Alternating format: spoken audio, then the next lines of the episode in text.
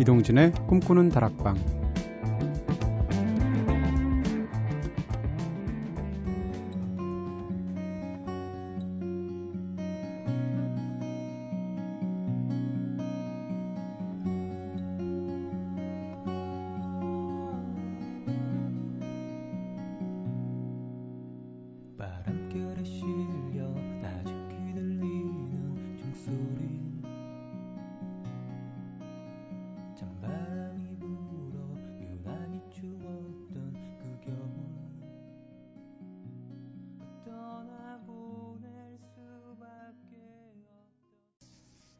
안녕하세요. 이동진입니다. 이동진의 꿈꾸는 다락방 오늘 첫 곡으로 들으신 노래는요. 스위트피였죠. 침묵 들으셨습니다. 아, 스위트, 스위트피 김민규 씨 목소리 진짜 좋아요. 이 노래 들으면 마음이 착 가라앉습니다. 자, 어제는 내가 처음으로 좋아했던 추억의 뮤지션 이야기 나눠봤었죠. 그렇다면 오늘은 내가 처음으로 좋아한 배우는 누구였는지 또 한번 행복했던 추억 속으로 빠져들어가 볼까요? 여러분의 마음을 빼앗아간 추억의 배우는 누구입니까? 오늘도 의견들 많이 보내주시고요. 제작진의 이야기부터 한번 들어보죠. 선우의 추억의 배우. 음, 저는요, 차태현 씨요. 개구지면서 소탈한 모습이 정말 매력적이었어요. 초등학교 때 꽤나 좋아했었더랍니다. 하셨습니다. 음. 요즘 차태현 씨에 대해서는 또 선호 작가가 어떻게 생각하는지 궁금하네요. 사실 차태현 씨는 굉장히 처음 모습이 지금까지 그대로 유지가 되고 있는 드문 경우죠. 제가 뭐 출연하고 있는 텔레비전의 모 방송이 있는데 거기서 어 어떤 영화를 평하거나 한 주에 한 번씩 그 감독이나 배우분들이 나오셔서 대화를 나누는 그런 코너예요. 근데 거기에 차태현 씨가 한 두세 번 정도 나오셔가지고 출연을 하셨는데 굉장히 인상적이었습니다. 그러니까 보통 그런 코너에 나오게 되면 본인의 이제 막 개봉한 영화에 대해서 홍보를 해야 되고 막 꾸미고 이러잖아요. 근데 차태현 씨만큼 솔직하게 정말 모든 것을 다 드러내서 그것도 기분 나쁘지 않고 유쾌하게 얘기하는 사람 진짜 드문다는 생각이 들었고요. 그렇게 몇 번의 인터뷰를 하고 나서 훨씬 더 좋아진 배우가 차태현 씨였습니다. 자, 은지의 추억의 배우. 추억의 청춘 스포츠 드라마 마지막 승부에서 열연했던 장동건 씨. 정말 최고였죠. 장동건 씨 덕분에 나중에는 농구 대잔치 경기까지 다 챙겨볼 정도로 농구의 매력에 흠뻑 빠졌었답니다. 하셨습니다. 그렇죠. 네, 이 당시에 장동건 씨는 뭐, 전 사실 이 드라마 보진 않았는데, 장동건 씨를 이렇게 다룬 사진 같은 거 보면서, 와, 저 남자 진짜 잘생기긴 잘생겼다, 이런 생각을 했던 기억이 납니다. 근데 언제 장동건 씨가, 아직도 장동건 씨잖아요, 지금? 벌써 20여 년째. 저는 가장 처음 좋아했던 추억의 배우는 사실 잘 기억이 나지 않고요. 나중에 남들은 별로 잘 모르는데 저 혼자만 좋아했던 배우가 아마 잘 모르실 거예요. 홍콩 배우 중에 여배우인데요. 호혜, 호혜중이라는 배우가 있습니다. 또 검색해 보셔야 될 텐데, 네.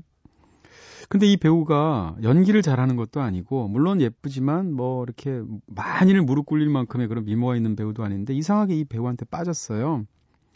Yes Madam이라는 그 쿵푸 시리즈 그 뭐라 그러나요? 그러니까 Police Story라는 성룡의 경찰 영화를 여성 형사로 바꾼 거죠. Yes Madam 시리즈가 굉장히 유명한 이 호해 중의 대표작인데 사실 예스마담 시리즈를 누가 알겠습니까? 근데 이 시리즈를 호해중을 보기 위해서 처음부터 끝까지 제가 다 봤고요. 또 우리나라도 몇 번 내한했는데 직접 찾아가지는 않았지만 방송에 나올 때마다 나온다 했을 때마다 MBC 무슨 프로그램에 나와서 노래도 부르고 막 이러셨거든요. 그때마다 챙겨보고 이랬던 기억이 납니다. 호혜중 씨 지금 진짜 뭐 하시는지 모르겠네요. 음. 저도 한번 검색해 봐야겠다는 생각이 들고요. 어, 은지 작가의 추억을 한번 저희가 다시 한번 부채질 해보죠. 그 시절 기억하시는 분들을 위해서 마지막 승부 이게 주제가였죠? 네, 김민규 씨의 노래 마지막 승부 듣겠습니다.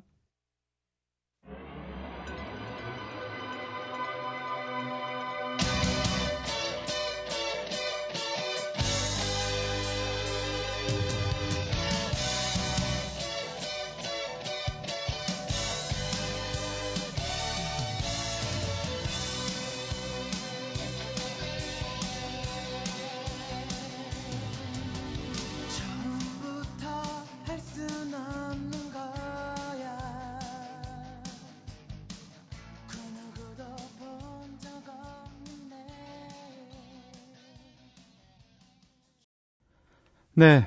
마지막 승부 김민규 씨 예전엔 노래를 이렇게 불렀군요. 이런 창법으로 오늘 짜잔 짠짠 이런 아, 네, 이런 편곡하며 전형적인 드라마 주제곡 같은 그런 노래네요. 지금 다시 들으니까. 자, 여러분께서는 지금 이동진의 꿈꾸는 다락방 듣고 계십니다. 꿈다방 앞으로 보내주신 이야기들 함께 나눠볼게요. 꿈다방 게시판으로 라영님께서 근데 왜 라영이라는 이름을 보는 순간 배가 고프죠? 라면 비슷해서 그런가 봐요. 네. 아, 진짜 요즘, 네. 다이어트라는 것도 아닌데, 시도 때도 없이 구충량 먹어야 되나요? 처음 라디오에서 동진님 만났을 때, 동진님 이야기 듣고 있으면 꼭 자기 전에 할아버지가 들려주시는 동화를 듣고 있는 기분이었어요. 자기 전에 오빠가 동화를 들려드릴 수도 있거든요. 꼭 할아버지라고, 네. 밤새 잠 안 자고 누워서 말똥말똥 들어도 하나도 안 졸릴 것 같은 이야기 보따리 말이에요. 한창 예민할 때부터 방송을 들어온 저로서는 동진님에게 제 감수성을 키워준 다정한 가족 같은 포근함 느끼기도 한답니다. 그런데 요새 제 귀에 다시 그 느낌이 확 불타오른 날이 있었으니 바로 골돌이의 책갈피 코너가 방송되는 주말이죠. 두 분의 얘기 귀 기울여서 듣고 있으면요. 그 이야기 선물을 이번엔 스페셜로 받아가는 것 같습니다. 방송 한 번 듣고 버리기 아까워서 음, 일기장이 있다면 오려서 붙여두고 싶은 방송이라고 할까요? 함성호 시인님의 이야기 주머니와 동진 DJ님의 이야기 주머니가 합쳐졌으니까 이야기가 얼마나 무궁무진할까 하는 생각이 들어서 그 시간만 되면 설레는 마음으로 청취한답니다. 늘 감사해요 하셨습니다. 네.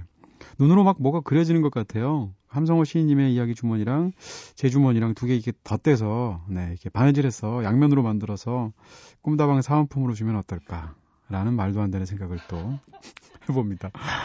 문자로 4049님께서 3일간의 출장을 마치고 집으로 가고 있습니다. 집에 거의 다 와가는데 방송 들으면서 가니까 진짜 좋아요. 게다가 비까지 내리고 비 오는 날 차 안에서 라디오 듣는 재미가 정말 끝내주네요 하셨습니다. 네, 이 재미 진짜 좋죠. 차 안에서 3시 비 오는 날 라디오 듣다가 둘이 죽어도 모르는 재미. 네, 굉장하죠.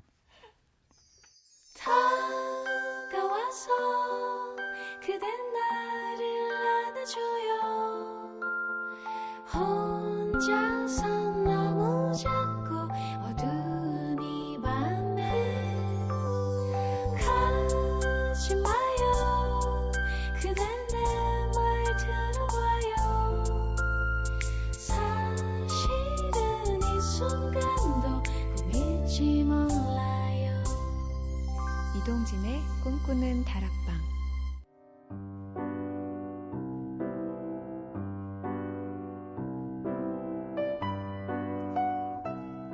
꿈다방은 이렇게 늘 여러분들의 이야기 기다리고 있습니다. 꿈다방에 털어놓고 싶은 이야기 있으신 분들 저한테 사연 보내주세요.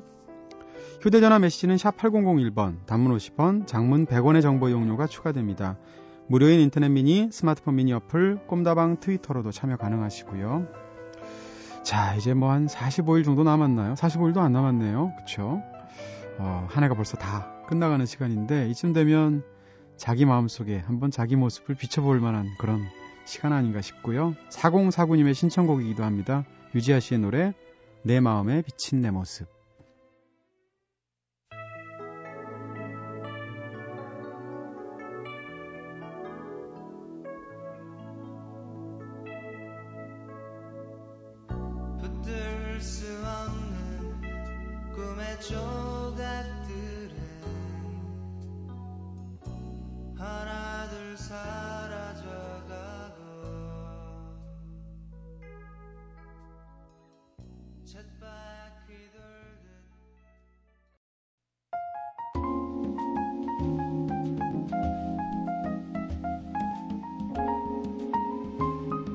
깊은 밤 당신과 함께 나누고 싶은 마음의 문장들 골돌이의 책갈피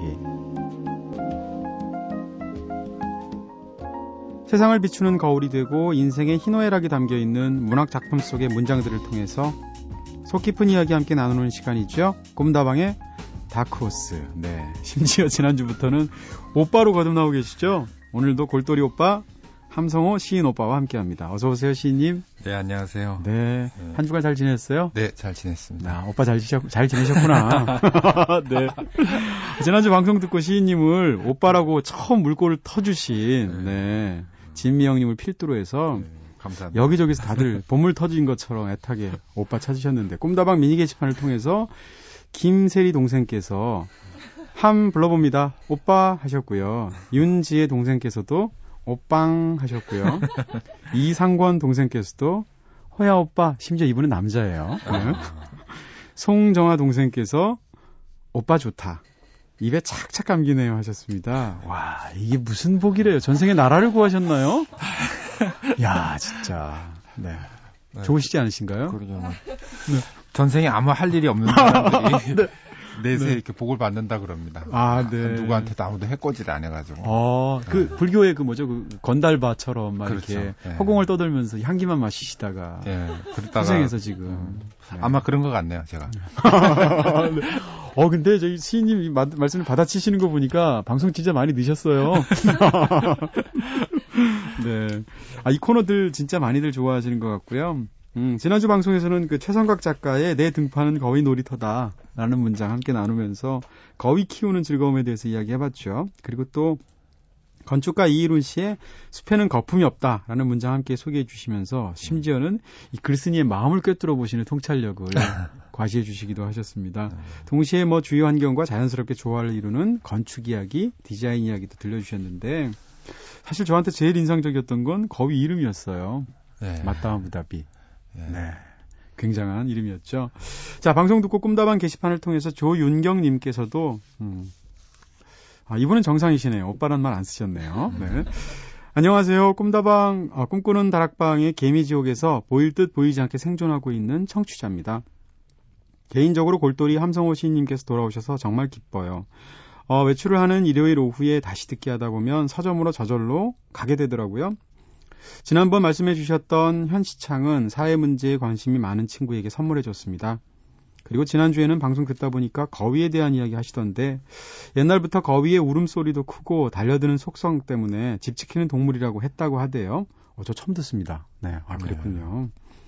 제가 출근하는 길에 있는 석촌호수에는요, 올 봄에 아기 일곱 마리 놓고 어, 기존 식구들하고 해서 한 가족 9마리, 현재 형제 5마리, 도합 14마리의 거위 식구들이 살고 있답니다. 방송 듣다가 반가워서 석촌호수의 거위들 사진 몇 장 가지고 왔어요 하셨습니다.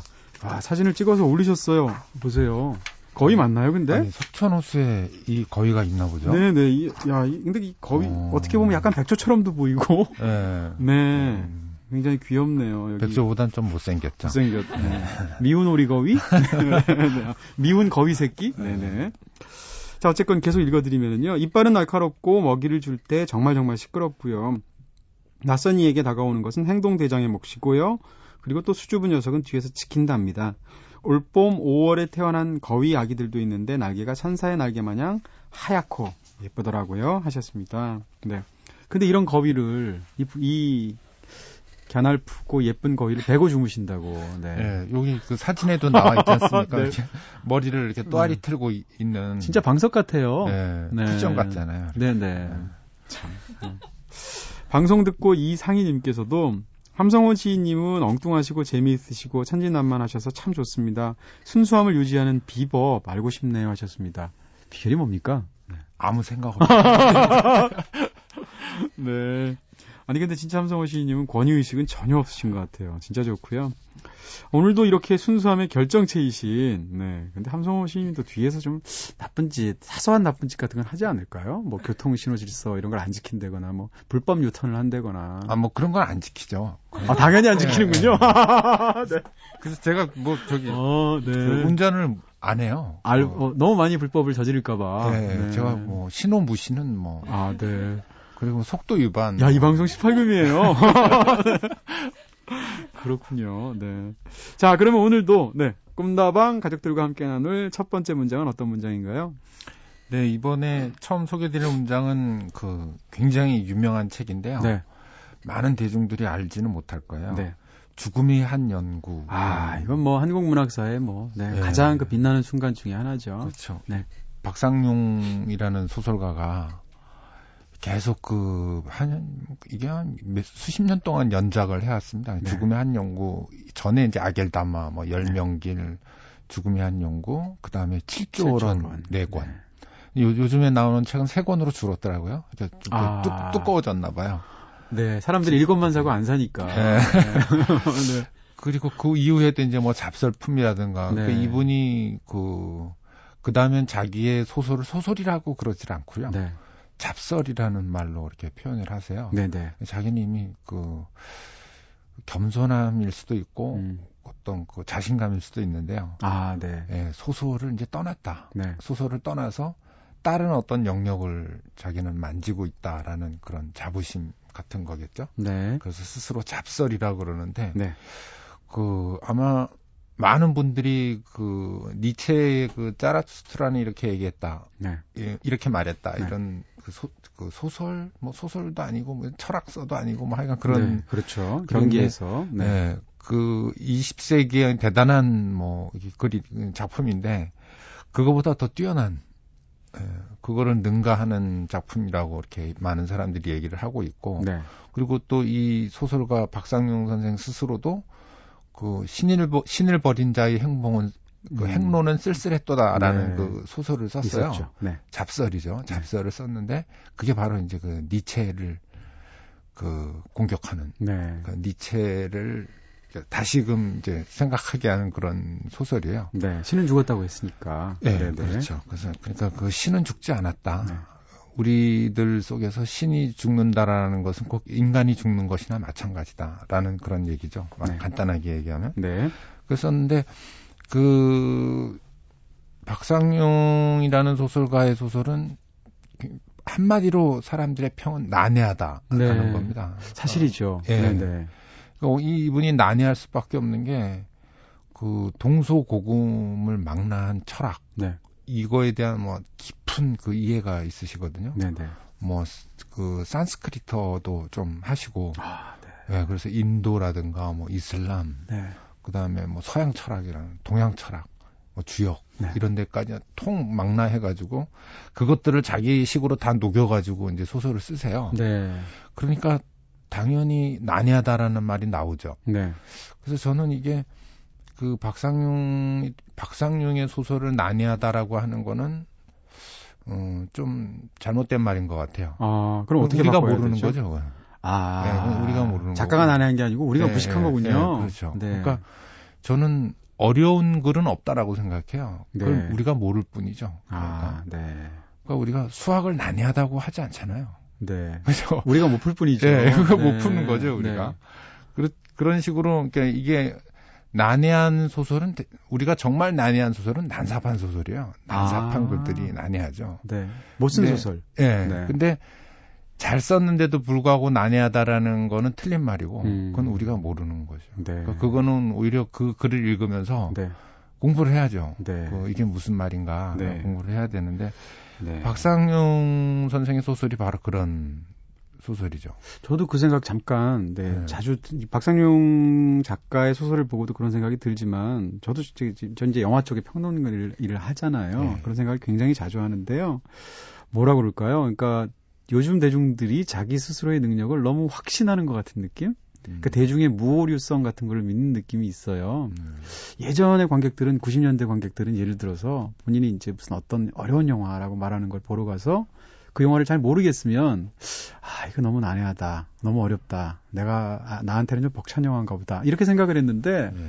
요즘 관객들은 영화를 봐서 영화가 어렵잖아요 그러면 보고 나와서 영화가 자의식 과잉이고 뭐 감, 음. 감독이 자기 혼자 좋자고 만들었고 영화제 출품하려고 만들었고 이렇게 말을 해버려요 음. 그러니까 그런 자신감이 사실은 수용자한테 잘못이 있을 수도 있는 건데 창작자한테도 잘못이 있다고 그렇죠. 확신하는 그런 음. 새로운 대중들을 저희가 지금 보고 있는 것 같거든요. 음. 그 대중들이 글쎄요 그거 나한테 맞춰야 되는 거 아니야? 이렇게 얘기를 하는 것 같아요. 네네. 예. 네. 그 너네들이 나 없으면 안 되지. 네. 이런 거죠 이제. 그리고 또 나는 혼자가 아니지. 우린 네. 대중이야. 이렇게 되는 네, 거죠. 그렇죠. 네. 그, 그 옛날에는 뭐 그런 반대로 그런 게 있었잖아요. 모르면서도 아는 척. 아, 그렇죠. 예, 예. 뭐 그렇죠. 그 네. 모르면서도 아는 대중들이 이렇게 굉장히 많았는데 그렇죠. 그것도 좀 꼴불견이었죠. 네. 그런데 이제 사회가 좀 뻔뻔스러워지다 보니까 맞아요. 네, 그러니까 네. 이게 뭐 염치가 없잖아요. 맞아요. 예, 네. 그러니까 이게 사람들이 이제 자기의 입장을 그러니까 자기의 무식함을 드러내놓고 이제 네. 예, 얘기하려고 하는 그런 시대가 된 것 같아요. 맞습니다. 네. 자, 어쨌건 근데 이 사실 죽음의 한영굴은 저도 굉장히 좋아하는 소설입니다. 근데 사실 박상용 씨 소설이 사실 아까 말씀하신 걸 제가 다시 빌면 제가 무식하게 되는데 사실 저한테도 난해하게 느껴지고요. 음. 죽음의 한영굴까지는 괜찮은데 7조 원 이런 데 가면 음. 제가 7조 원때 이제 이 책을 담당하는 기자를 잠깐 했었거든요. 아, 그때 7조 원이 나왔어요. 그때 제가 어, 죽음의 한영굴을 좋아하기도 하고 해서 열심히 읽었는데 결국 끝까지 가지를 못했거든요. 어, 전 끝까지 읽었습니다. 대단하십니다. 네. 중간중간 잠이 오면 막 거의 배고 자, 자다가 일어나셔서 다시 또 보시기도 하고. 네, 그 제가 사실은 그 영화 볼때 네. 그 좋은 영화가 두 편이 있어요. 네. 제가 시각이 워낙 이렇게 그 끌리 이- 이쪽으로 얻는 정보가 많아가지고 잘안 네. 자는데 음. 타르콥스키 영화랑 네. 동사소독. 아, 네. 네. 둘 다 만만치 않죠. 동사소독은 무협지잖아요. 어쨌든 네. 장르는 네. 그렇죠. 무협지인데 무협지를 가장한- 보다가 졸았다는 이 음. 비참함이 자괴감. 예, 네. 들더라고요. 네. 그리고 타르콥스키의 그 네. 노스텔지언가 노스텔지아. 네. 희생. 다섯 네. 번을 봤어요. 네. 좋아서가 아니고 예, 한 번도 끝까지 못 봐서. 사람들이 하도 그거를 봐야 된다라는 거예요. 네. 주변에서. 네. 그래가지고 그걸 의무적으로 다섯 번을 봤는데 똑같은 장면에서 잔 거예요. 아. 무슨 가슴에서 무슨 새가 이렇게 확 튀어나가는 부분이 있는데. 아, 있어요. 네. 네, 네. 노스텔지아. 꼭, 예, 꼭그 부분을 넘기지를 못하고 아. 거기에서 자는 맨 다섯 번 똑같이 다. 아니, 반복 관람을 유도하기 위해서 관계자가 그 순간에 수면제를 확 뿌립니다. 그래서 원래 잠이 오게 되어 있어요. 그래서 그이 박상용의 소설도 보면은 네. 그 이렇게 인내를 가지고 좀 읽어야 될 필요가 있죠. 네, 그럼 과연 박상용의 문장은 어떤 것인가를 직접 네, 오빠의 목소리를 읽어주실 텐데요. 그 전에 지금 읽어주실 부분이 어떤 스토리의 어떤 맥락에서 지금 이루어지는 부분인지 좀 설명해 주시죠. 예, 지금이 그, 이 촛불 중이라는 그, 촛불승이라는 사람이 나오는데요. 이 촛불승이라는 사람이 그, 이 전체 소설을 이끌어가요. 네. 거기서 이 나라는 사람은 이제 그 촛불승을 만나게 되면서 유리에서 만나죠. 그러니까 유리라는 거는 이제 그, 그, 주 문왕이 주역을 만든 장소가 네, 이제 유리라는 그 지명인데 네, 그 지명을 이 소설 공간 속에서 갖고 와가지고 거기서 두, 둘을 만나게 합니다. 그러면서 이제 그 구도의 그 이야기가 쭉 풀려져 나가는데 그 선종이 그 육조 해능으로 끝났지 않습니까? 네, 네, 그런데 그 육조 해능의 해능에서 계속 이어져 온다는 가정을 하는 거죠. 네, 그래서 촛불승이 7조가 됩니다. 네, 그래서 그 후속으로 나오는 이제 칠조 칠조 어론이라는 것도 이제 그런 네. 건데 그 이제 이 사람이 이제 유리에서 헤어져 가지고 다시 어떤 마을에 들어가 가지고 그 여자를 만나요. 그 여자하고 만나 가지고 그 여자랑 헤어지고 그리고 네. 다시 촛불승하고 만나는 장면이거든요. 네, 네, 그 장면에서 그 사실은 우리가 그 박상용 소설이 어렵다라고 했지만 박상용이라는 작가는 친절하게도 이 소설에다가 주석을 이렇게 붙여놨어요. 네. 혹시 사람들이 모를까봐. 네, 그래서 엄청난 주석들이 뒤에 이렇게 달려 있게 되거든요. 네, 그런데 이제 여기서 만나면서 이제 그런 생각을 해보는 거예요. 우리가 그 비례가 이쁘다. 그러니까 비례가 좋다. 음, 색, 질감이 뛰어나다. 네, 네, 라는 것들을 이렇게 이런 얘기를 할땐 주로 이제 시각 예술이나 네, 아니면 패션이나 건축 뭐 이런 데서 그 그런 얘기를 많이 하잖아요. 네, 그런데 우리가 문장 속에서도 그런 거를 그 알 수가 있어요. 그러니까 그런 비례가 뛰어나다든가 촉감이 뛰어나다라는 것도 아, 알 수가 있는데 네, 이 박상용 문장이 그런 문장입니다. 그러니까 음. 어투 이상한 어투가 있어요. 네. 이분이 쓰는 어투가 그 전라도 사투리, 남도 사투리인데 네, 남도 사투리를 변형시킨 거죠. 그래서 제 개인적으로는 그걸 유리어라고 부릅니다. 아, 네, 예, 그래서 네. 뭐 그랬습지 말입지 뭐 이런 이런 어. 식의 그 문장들을 이렇게 구사를 해요. 박상용 씨가 아마 전북 출신인가 그러시죠? 장수, 네, 네, 네. 장수 출신인데 그런 식으로 마, 그 문장의 질감을 살리고 네, 지금 제가 이제 여기 읽을 문장에서는 네, 그런 게 나옵니다. 여기 둘이 이제 만나요 어떤 정원에서 네, 둘이 둘이 만나는데 석등에 불이 켜지고 네, 그다음에 거기에 이제 그 분화비가 날아들고 그다음에 개가 나타납니다. 음, 개두 마리가 나타나요. 네, 그러니까 정황이 나타나 정원에 그 자기네 둘이서 촛불승과 내가 만나는 정원의 정황이 나타나고 그 정황이 그대로 그 다음 문장에서 촛불승과 나와의 관계로 연결이 됩니다. 네, 그러니까 정확한 대칭을 이루고 있어요. 네, 그러니까 개 두 마리는 곧 촛불승과 나인, 네, 나인 네. 거고요. 네, 그 다음에 그 장옷 이런 것들은 분합이 꾀재재한 장호시라는 음. 것은 분합이 이런 네. 식으로 일대일 연결들이 돼 있어서 완벽한 대칭적인 문장을 이루고 있거든요. 네. 음. 굉장히 그 수학적인 문장이라고 할 수 있죠. 그러면 네 과연 네 지금 말씀해 주신 그런 것을 맥락을 저희가 염두에 두고 네. 한번 시인님께서 읽어 주시는 낭독해 주시는 문장들 을 한번 들어보도록 하죠.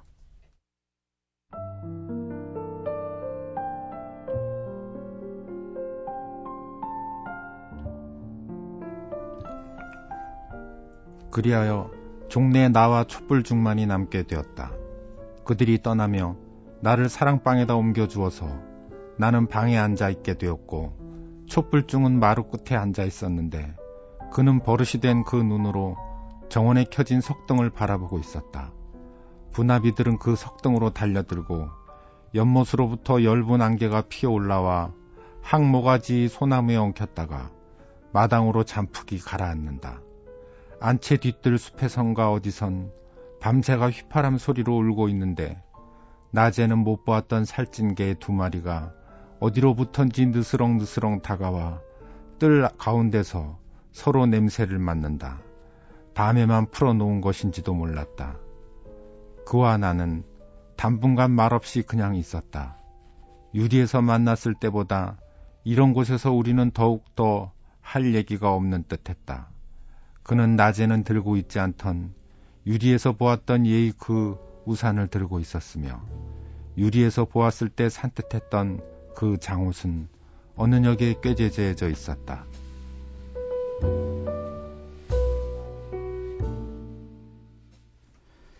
네 시인님께서 직접 죽음의 한 연구 중에 한 구절을 읽어주셨는데요. 진짜 낭독하기 굉장히 적절한 문장들이네요. 새삼 느껴집니다. 예, 그리고 네. 이제 이 문장을 읽다 보면은요, 네. 제가 이제 끊었잖아요. 그들이 떠나며 이렇게 네. 분명하게 이게 쉼표가 이렇게 끊어져 있어요. 네, 아예 거기서 쉬라고. 예, 거기서 쉬라고 쉼표가 끊어졌는데 사실은 그 박상용 문장에서 쉼표는 쉬라고 끊어진 게 아니라 네. 한국어에 관계대명사가 없잖아요. 아, 네. 한국에 관계사가 없죠. 관, 네. 네, 관계사가 없어가지고 네.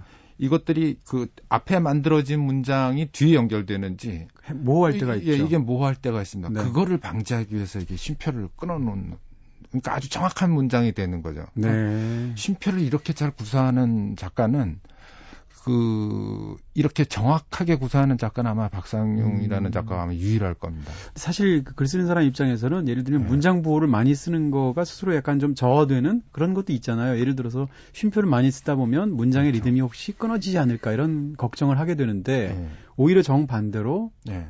이 박상용 씨의 경우는 그래서 그래서 이 네. 박상용 씨는 한 문장이요. 이 쉼표 때문에 쉼표 때문에 그러니까 헷갈리지 않는 거죠 사람들이. 네. 교통 정리를 해주는 거죠. 네, 그래서 한 문장이 한 페이지에 달하는 것도 있습니다. 그리고 페이지가 넘어가는 것도 있고요. 네. 그러니까 쉼표를 계속 끊어가면서 네. 그 문장의 그 호흡을 잃지 않고 헷갈리지도 않게 네. 그 뒤에 문장이 앞에 문장에 영향을 받지 않고 정확하게 그거를 그렇죠. 뭐 한 1.5페이지 가량을 그냥 한 문장으로 구사할 수 있는 네. 일종의 아크로바트를 보일 수 있는 네. 아, 원래 이 소설이 워낙 탁월한 소설이기도 하고 네. 또 에, 함시인님께서 더 좋아하시는 이유 중에 하나가 아, 이런 어떤 기하학적인 느낌 때문 아닐까? 왜냐하면 건축 건축가이시기도 하시니까 함시인님이 그런 느낌도 살짝 드네요. 예, 그래서 저는 네. 그이 박상용의 문장을 굉장히 좋아하는 게요. 네. 건축적이에요, 음, 진짜. 그러네요. 이게 하나가 구- 이렇게 문장 하나 하나가 네. 벽돌을 쌓다가 보면은 이렇게 음, 벽돌이 어디에서 이렇게 빠져버리면은 위태해지잖아요. 그렇겠죠. 전체 벽이 위태해지는데 음. 이 박상용 문장에서 그 나타나는 것들이 바로 그런 벽돌 하나 하나마다 다 그 의미가 있는 네. 그런 문장들이죠. 음. 뭐 어디 하나 버릴 게 없어요. 네. 이렇게 버려버리면은 그냥 그 문장의 맛이 잃어버리는. 잉여가 없군요. 네. 네. 얼핏 봐서는 굉장히 장황해 보이지만 그렇죠. 사실은 고도로 네. 밀도 있게 짜여져 있는 그래서 그런 문장들. 모르는 분들은 이걸 만연체라 그러거든요. 아, 이 네. 박상용의 그 네. 문장을 네. 절대 만연체가 아니죠. 알겠습니다. 네. 사실 이 죽음의 한 연구는 영화로도 만들어져 있어요. 잘 알려져 있지 네, 네, 않은데 그 바로 박신양 씨의 데뷔작이었을 거예요. 네, 유리. 유리 라는 작품을 네, 아까 네, 유리 네. 설명을 해주셨는데 뭐 그 작품이 그렇게 많이 알려지진 않았지만 네, 사실 영화하기가 굉장히 어려운 작품이었죠. 그렇죠. 네. 알겠습니다. 근데 박상용 작가하고 개인적으로도 알고 계신다면서요? 예, 그 제가 그, 그 우연히 그 서점에 가가지고 음. 저는 그뭐 박상용이라는 작가도 몰랐고 네. 뭐 소설도 몰랐습니다. 네. 그 그래가지고 서점에 가가지고 우연히 그 책을 하나 만지게 됐는데 그래서 저는 항상 그것 때문에 음. 책하고 사람하고의 어떤 인연이 있다고 아, 생각을 하거든요. 네. 뭔가 아무 생각이 없는데 가서 그냥 음. 손이 고른 거죠. 네. 그래가지고 이거 죽음의 한 연구를 읽었는데 아 이게 충격적이었어요. 네. 그리고 더군다나 그 장황한 주석 같은 것들도 너무 재밌고 음. 그래서 제가 그 이분한테 첫 시집이 나왔을 때 네. 그 시집을 보내드렸어요. 그때 한국에 안 계셨을 네, 거. 그때 캐나다에 캐나다에 계셨었죠 계셨죠. 한동안. 네. 이 박상수 선생이 이게 그좀그 대단한 분인데 네.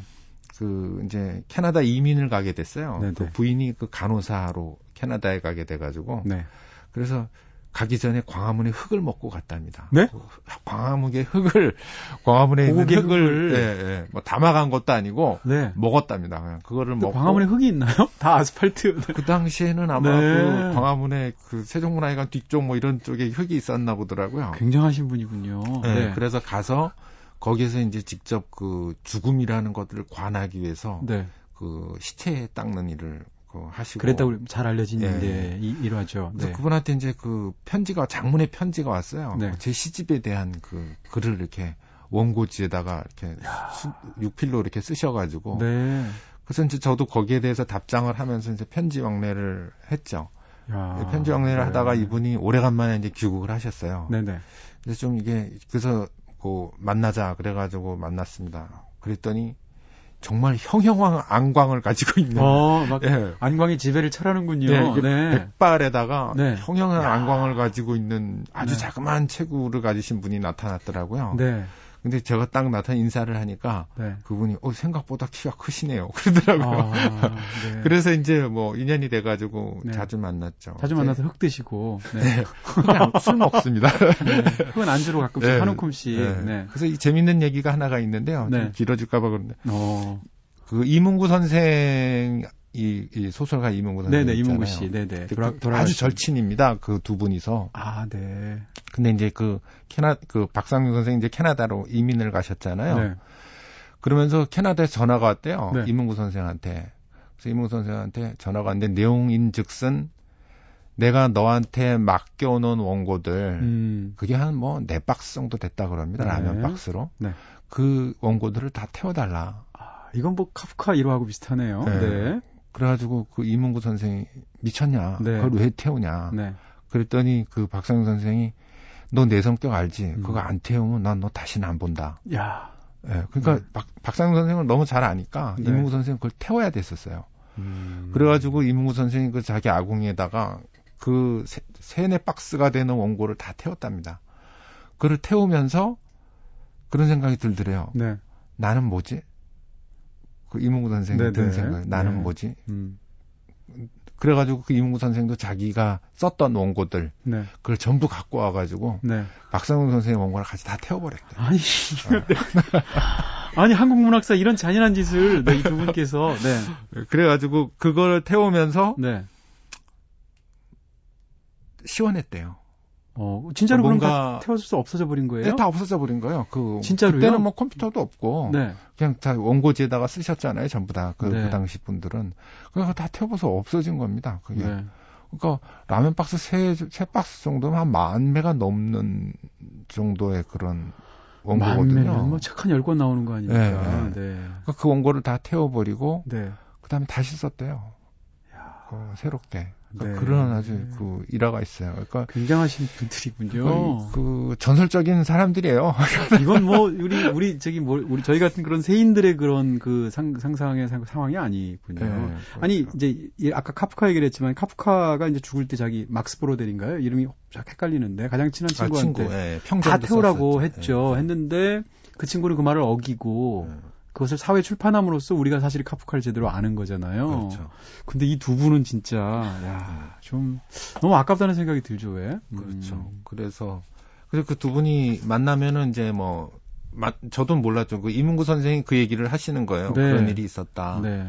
근데 좀 처연했습니다. 그 그러네요. 뭔가 굉장히 감동스럽기도 하고. 그래서 저도 네. 이제 그 얘기를 듣고 와서 음. 그러면 나도 한번 태워보자. 그래가지고 네. 제가 그때 가지고 네. 있었던 시집 원고들 이런 것들을 다 태워버렸어요. 진짜로요? 네. 그러니까 네. 태우니까 기분이 좋은 게요. 이거를 네. 이게 인쇄가 돼 있잖아요. 요새는 출력을 네. 하니까. 네. 이게 딱 태웠는데 이게 그대로 타면서 활자만 쫙 아, 보이는 맞아요. 거예요. 있죠. 예, 그러다가 날아가 버리더라고요. 네. 기분 좋더라고요. 진짜로요? 태우셨어요? 예, 그래서 다 태웠었죠 그때가. 저희 우리도 그냥 뭐지 그 팟캐스트 이런 파일 같은 걸 한번 공중에 이렇게 막 네. 참 대단하신 분들하고 제가 방송을 같이 하고 있는 것 같습니다. 자, 그러면 일단 노래 하나 들을까요? 네. 연주곡이죠. 이병우 씨 연주곡 마지막 인사.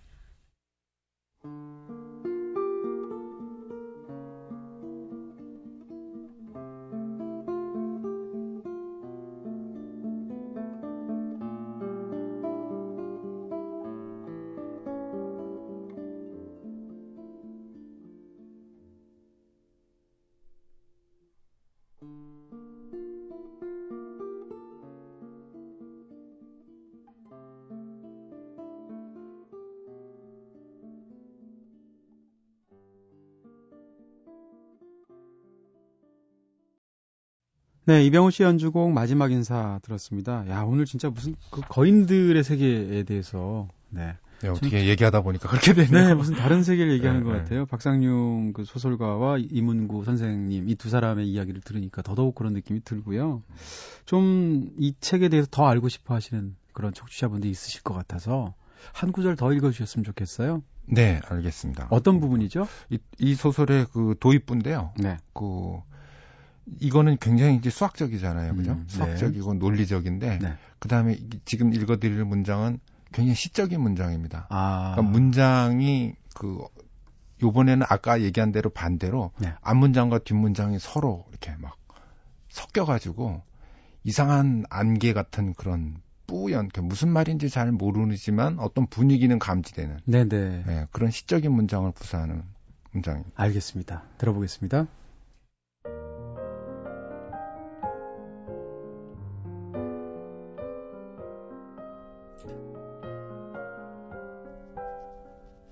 공문이 안뜰에 있는 것도 아니고 그렇다고 바깥뜰에 있는 것도 아니어서 수도도 정도에 들어선 것도 아니고 그렇다고 세상살이 정도에 들어선 것도 아니어서 중도 아니고 그렇다고 속중도 아니어서 그냥 걸싸라거나 돌팔이 중이라고 해야 할 것들 중에 어떤 것들은 그 영봉을 구름에 머리 감기는 동력 운산으로나 사철 눈에 덮여 천년 동종스런 북녘 눈매로나 친년 오줌 누듯 여덟 달간이나 비가 내리지만 겨울 또한 혹독한 법 없는 선역 빛골로도 찾아가지만 별로 찌는 듯한 더위는 아니더라도 갈증이 계속되며 그늘도 또한 없고 해가 떠 있어도 그렇게 눈부신 법 없는 데다 우기에는 안개비나 조금 오다 그친다는 남령유리로도 모은다.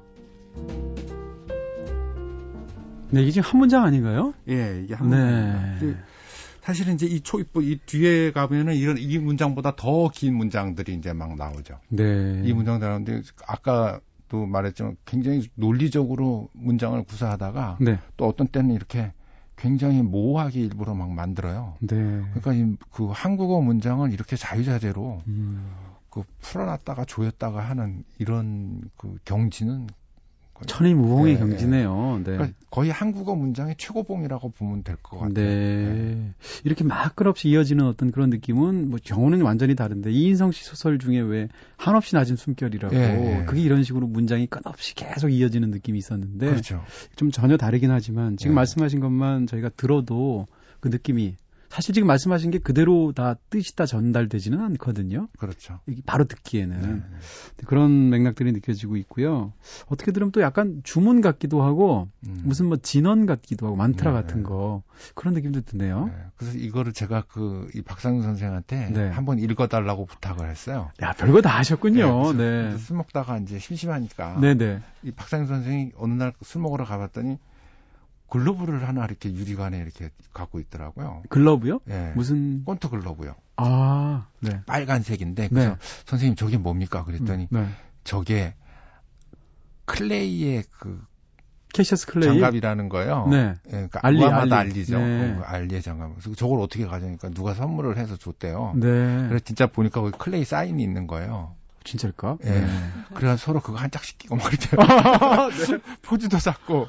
네. 그리고- 아, 또 그런 또 수- 순박한 면도 있으시군요. 예, 아주 네. 그, 놀 때는 천진난만하게 노세요. 네. 그래서 그, 이, 그, 이 박상현 선생은 음. 그 얘기를, 술 먹을 때 이렇게 얘기를 하면요. 네. 사람들이 잘 못 알아듣습니다. 왜요? 그 이상한 산스크리트 투어, 산스크리트 그걸 막 섞어서 예, 이런 거를 쓰고 그러니까 이런 이찬티카 같은 이런 얘기를 해요. 네. 그럼 이, 이찬티카가 어, 어. 뭔지 모르면은 이찬티카 모르죠. 무슨 소리나 그죠? 네. 개라는 얘기거든요. 그, 아. 그 이찬티카라고 그러니까 네. 유정하지 않다라는 그 무정한 놈이다라는 얘기죠. 아. 유정한 짐승이 아니라 무정한 네. 짐승이라는 건데 네. 그러니까 그런 식으로 얘기를 하세요. 네.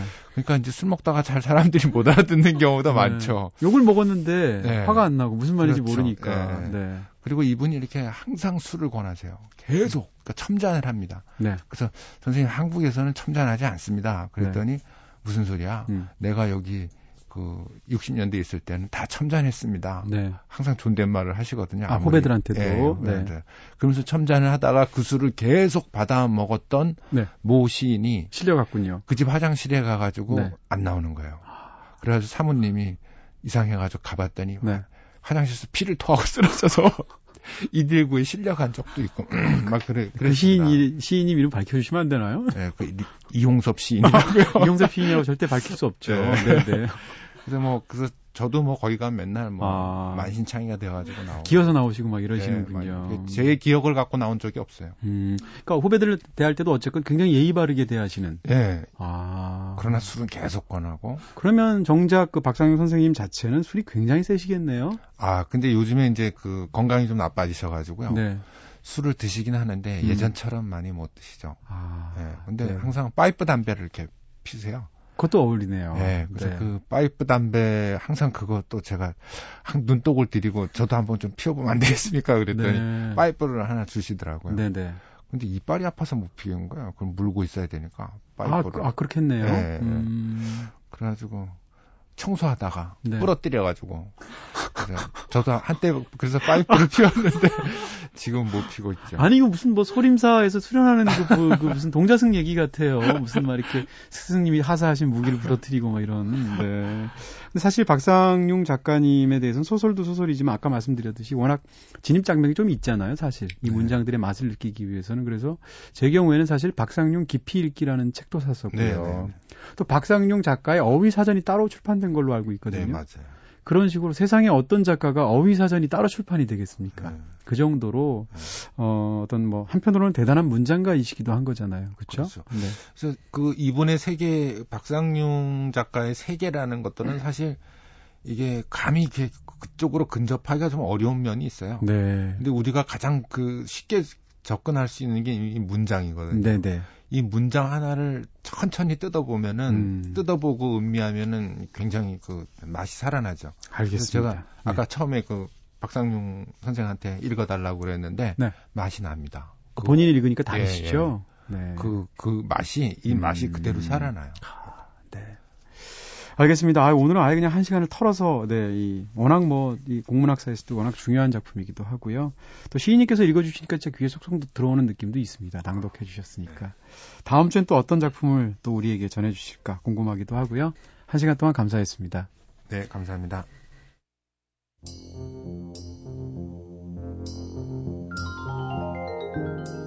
네, 오늘은 함성호 시인님과 함께 골돌이의 책갈피로 한 시간 꽉 채워봤습니다. 함성호 시인님 모시고 마치 디 아티스트 코너 한 주한게 아닌가 싶은 느낌이 들 정도로 박상용 작가님에 대해서 많이 알아본 시간이었고요. 자, 마지막 곡으로는 아쿠아렁 골랐습니다. 아쿠아렁의 Strange and Beautiful 들으시면서 마쳐야 될 것 같아요. 내일은 우리 마음대로로 찾아뵙겠습니다. 지금까지 연출의 김호경, 구성의 이은지, 김선우, 저는 이동진이었습니다. 오늘 꿈다방 여기서 불 끌게요.